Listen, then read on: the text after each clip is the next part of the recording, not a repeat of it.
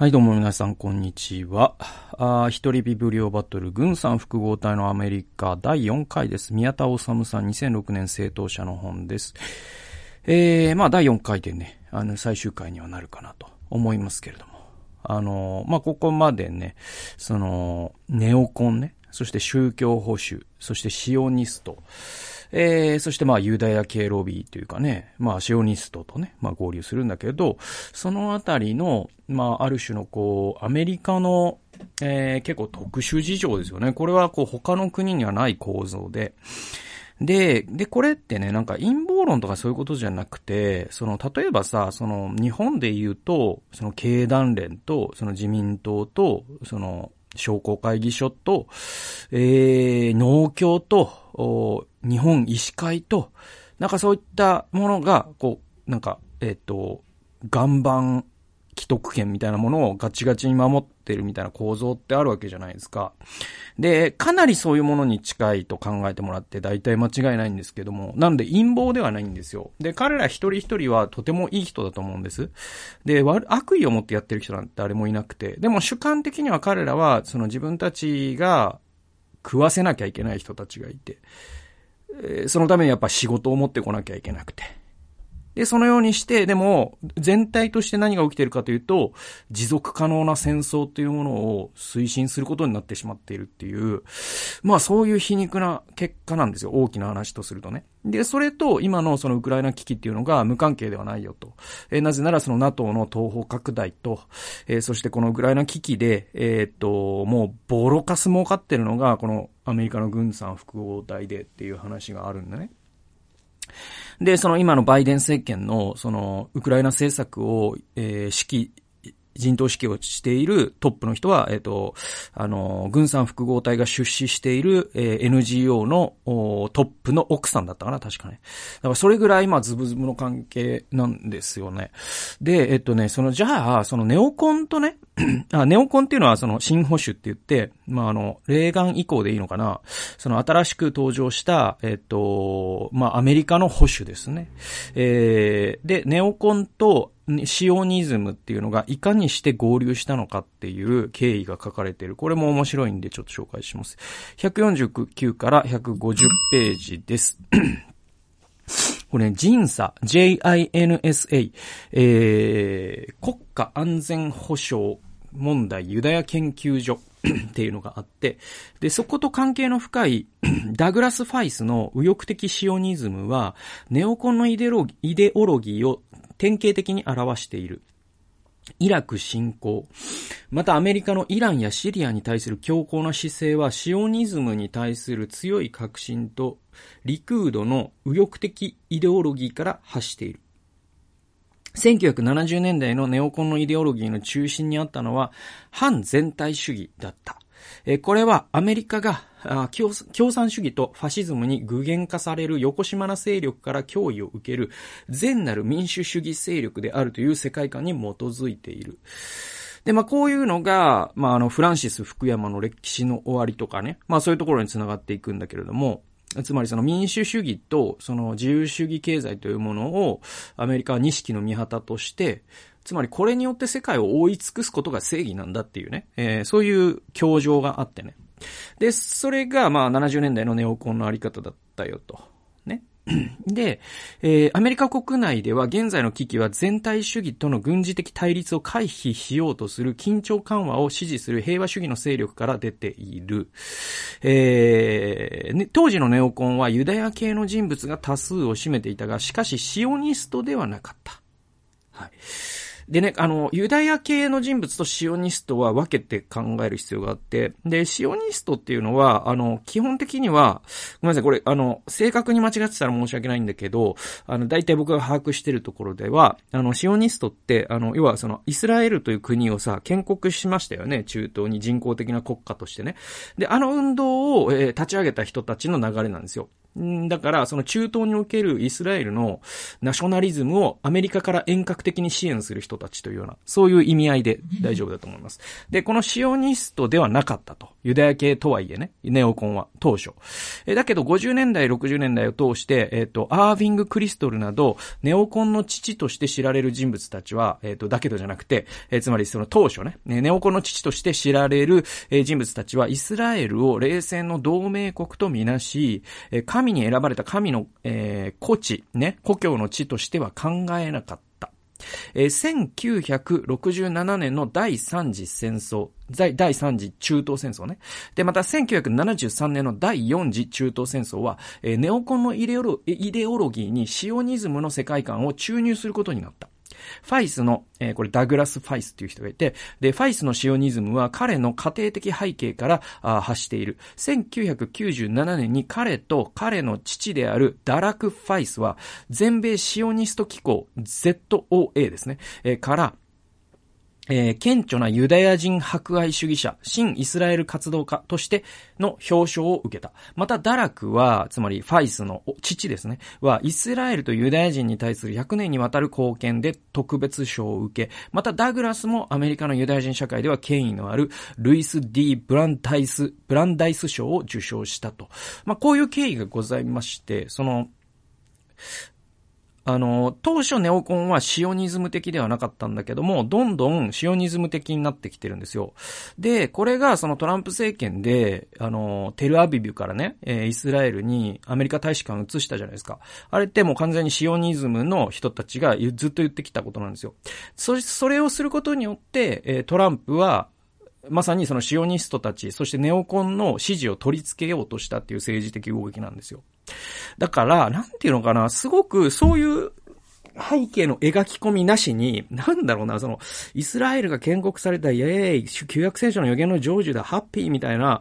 のって、ちょっとあまりにも物事を単純に見すぎてる感じが僕はします。はい。えー、すごく複雑な政治的な利害関係、があるんだよ、そこにはっていう、本当にこう、海線百戦の人たちが駆け引きをしながら、そこには黒い陰謀っていうか、その黒い動機もね、えー、ありますし、それで犠牲になる人もいるし、生活潰れる人もいるし、ミサイル撃ち込まれる人もいるわけですよ。で、それをなんかこう、イスラエル、神の国、ね、神の選ばれた民、それが復活して、えー、そしてそこにイエス・キリストがまた、えっ、ー、と、空から雲に乗って 現れるのであるみたいな、レフトビハイインド的な世界観、ちょっとマジでもう、日本のクリスチャンは少なくともやめた方がいいと思う。正直。ごめんなさい。で、え 続き行きましょう。はい。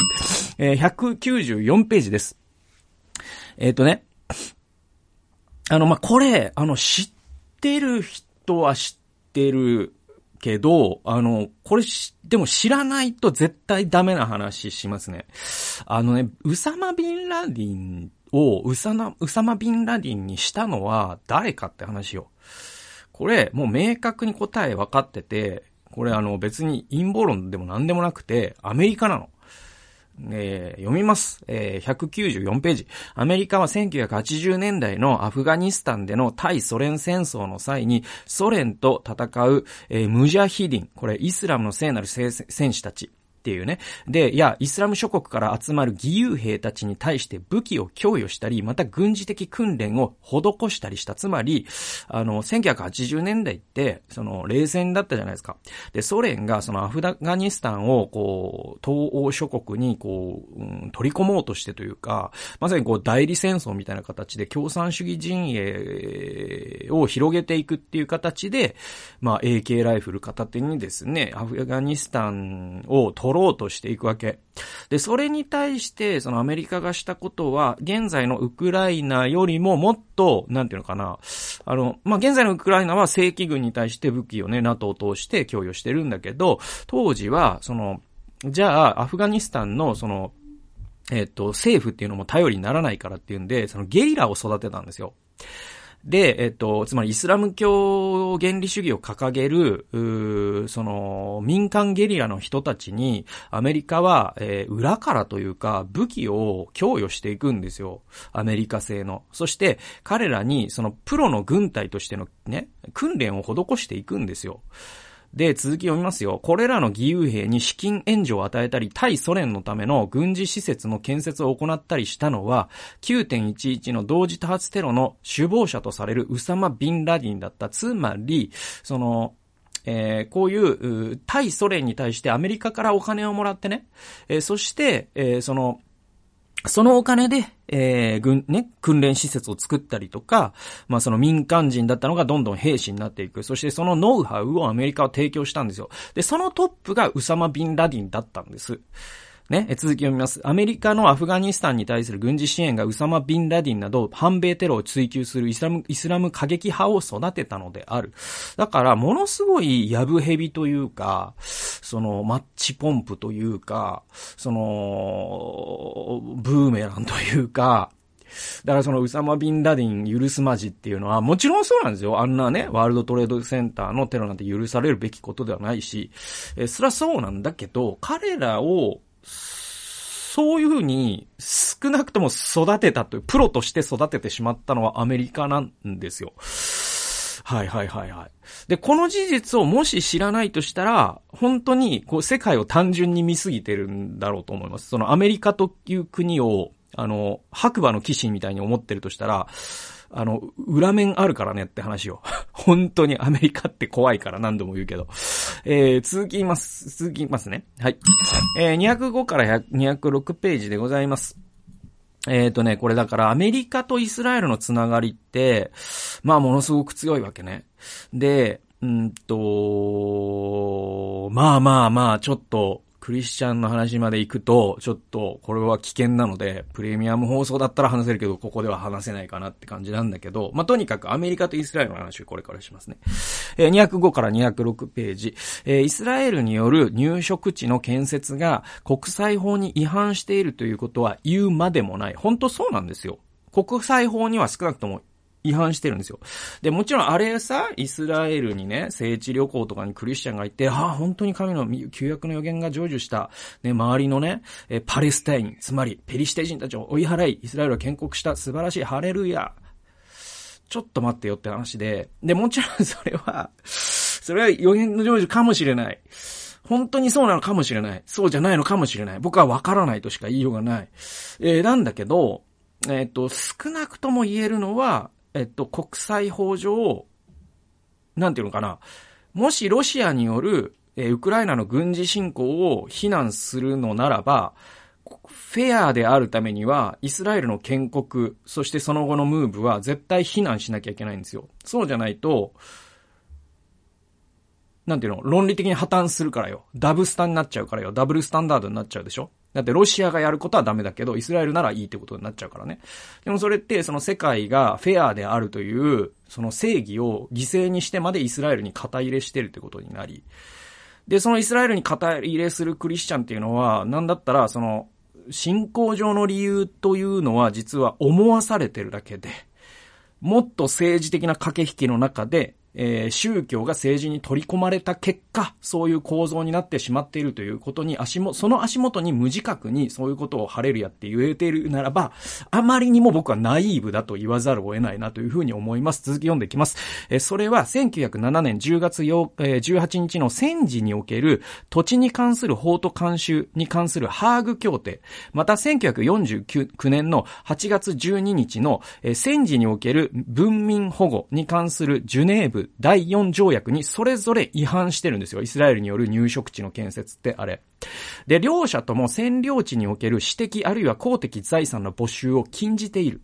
入植地の建設は土地の没収と没収した土地における入植地の建設という二つの行為を伴うが、これらの行為は1949年8月12日のジュネーブ条約の100第147号と、えー、第147項と、えー、49項にそれぞれ違反するのである。こうしたイスラエルによる、えー、国際法の違反については国連は1984年の総会決議、えー、これ30、えー95分の39などで、えー、占領地における入植地の建設を遺憾とした。だから国連は実はイスラエルを非、えー、難してるんですよ。正式に。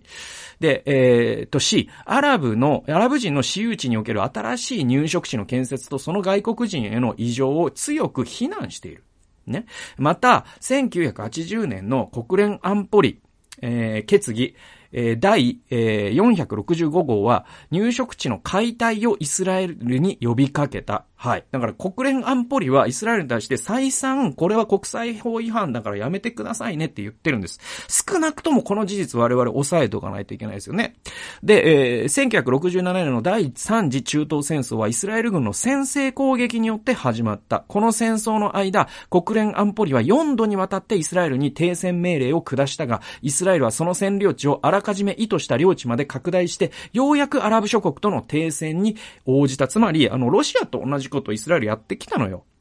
これはもう本当そうなの。で、で、あ、イスラエルは神に選ばれたからこういうことをしていいんだともし主張する人がいるならば、それは僕は全然同意できないかな。で、それ認めちゃうと、聖戦主義って言って、その、神を掲げた側は何をしてもいいっていう、まさにネイティブアメリカに対してね、その入植したピューリタンたちがした、あれってもう今で考えたらもう違法行為、もう間違いなく違法行為なんだけど、そういうことを正当化してしまうでしょ？十字軍成功、正当化してしまうでしょ？僕はその流れには到底乗れないですね。え、続き読んでいきましょう。国際法におけるこの戦争の法的な争点は、イスラエル側の侵略的戦争であったか、あるいは国連憲章51条によって正当化された防衛のための戦争であったか、ここが争点になるが、えー、67年の6月5日のイスラエル空軍による奇襲によってわずか3時間以内にエジプト空軍が保有していた340機の航空機のうち300機余りが破壊されたことで、第3次中東戦争がイスラエルの侵略的要素が強い戦争であったことは明らかだ。この戦争でイスラエルはヨルダン領土であったエルサレム旧市街を含むヨルダン川、西岸とエジプトの占領下にあったガザ地区を占領した。で、まあこれが今にね、至るガザ地区問題につながっていくわけです。で、それをアメリカ人、アメリカはね、軍事的政治的にバックアップしたんです。つまり、何度も何度も国連がそのイスラエルを非難する決議をするんだけど、アメリカは必ず、その、なんだあと、常任理事国の、えっと、拒否権ね。常任理事国って一国でも拒否をしたら、それがね、えっ、ー、と、発行されないよっていう権利を持ってますよね。で、アメリカは何度もそれを、そのカードを切ることによって、えー、イスラエルを国連の非難から守ってきたんです。で、このことについて本当にクリスチャンって、そのイスラエルは神に選ばれた民だっていうのは、本当にそう、そうですよ。そうなんだけど、そうなんだけど、なんていうの？その、そうするとさ、その、神に選ばれた人は人殴っていいのってことになっちゃうよね。違うよね。神に選ばれた人こそフェアでなきゃいけないよね。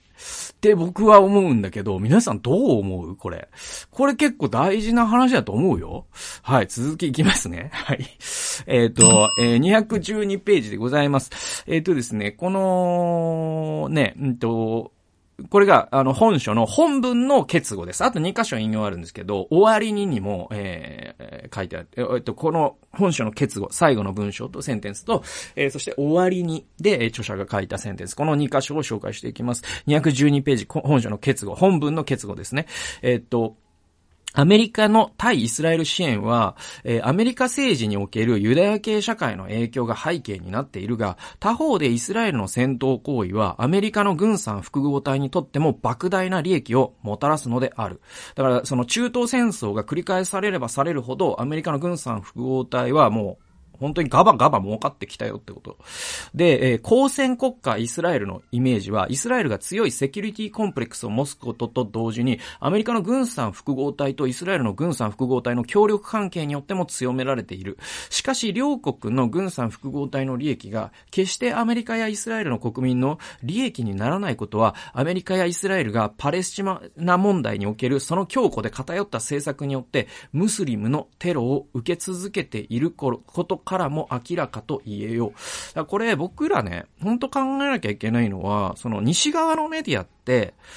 あのー、公正ではないからね。あの、なんていうのかな。西側のメディアは、西側のメディアだからね。あの、道後反復になっちゃったけど、だから、ってことは、もう一個のメディアがあるわけ。で、僕、エチオピアなんかに行くと、あの、メインで流れてるニュースってアルジャジーラなんですよ。で、アルジャジーラって、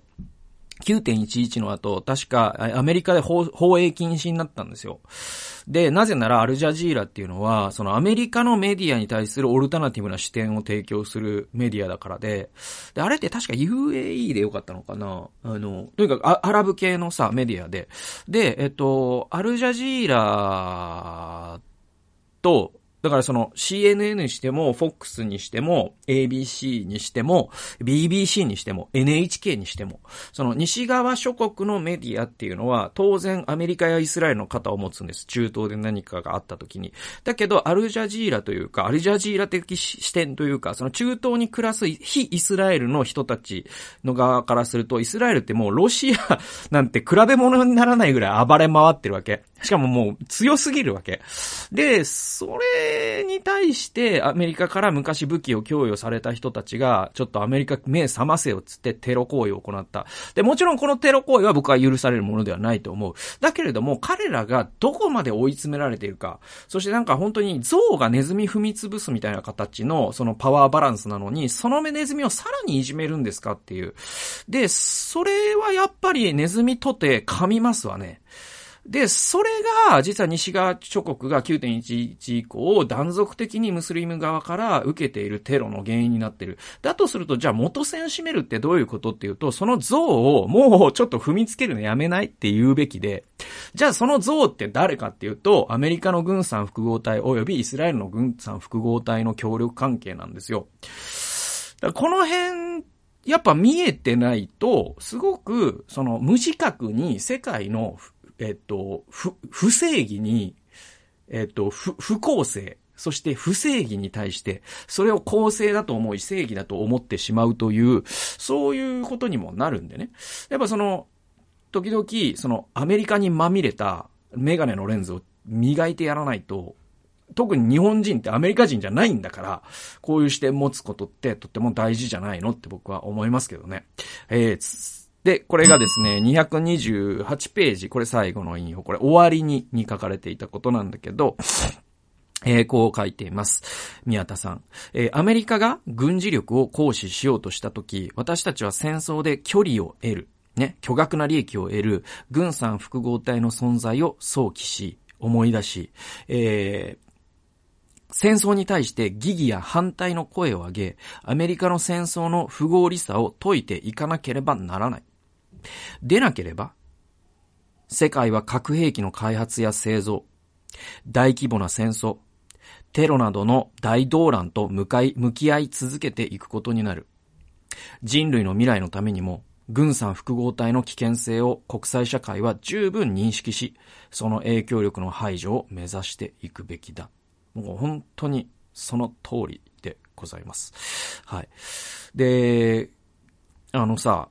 まあ本当に単純に考えてほしいんだけど、その軍産複合体が持続可能であるためには、その弾丸は使われ続けなければいけないわけね。じゃあ弾丸って何、何のために使われるのっていうと、人を殺すために使われるわけね。だからこれって単純な心理なんで、いやいや、国際情勢そんな単純じゃないよっていう言い逃れは僕はできないんじゃないかなと思ってるけどね。もはや。うん。そうそう。ここ、こと、ここ、こと、ここに至ってはね。で、本当にこう、神保さんがね、夜からなんですで話してたことを僕がプレミアム放送で話したことに対する質問ね、コメントに対して僕が読んだ本を今紹介してるっていう流れで言うと、その神保さんがおっしゃってたのは、本当にこの10年後どうなってるかって考えた時に、ウクライナってもうゴリゴリに軍産複合体から今支援されてるわけですよ。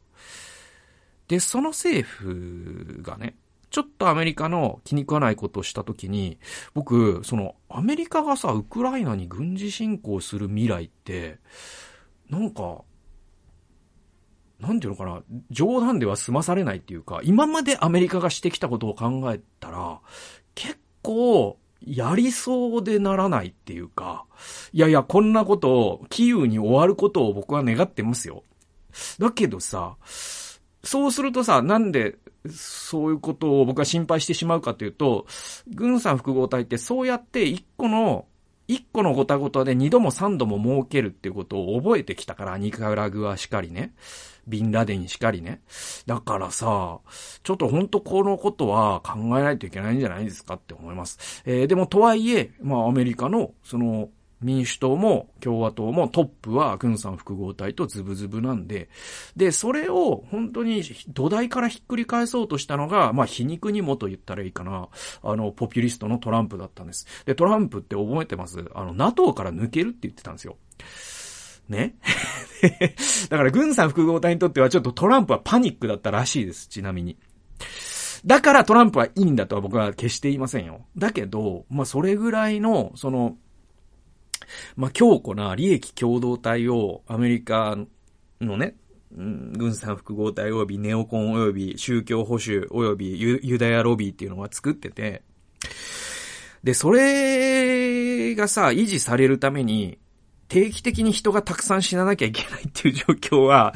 とても僕は正義とは思えないので、はい。というような、ちょっと話です。この本、あの、古い本なんだけど、結構、僕は面白く読みました。はい。ということで、あのー、なんか暗い話をずっとしてしまいましたけども、あのー、軍産複合体のアメリカ第4回最終回でございました。最後まで聞いてくださってありがとうございました。それではまた次回の動画及び音源でお会いしましょう。さよなら。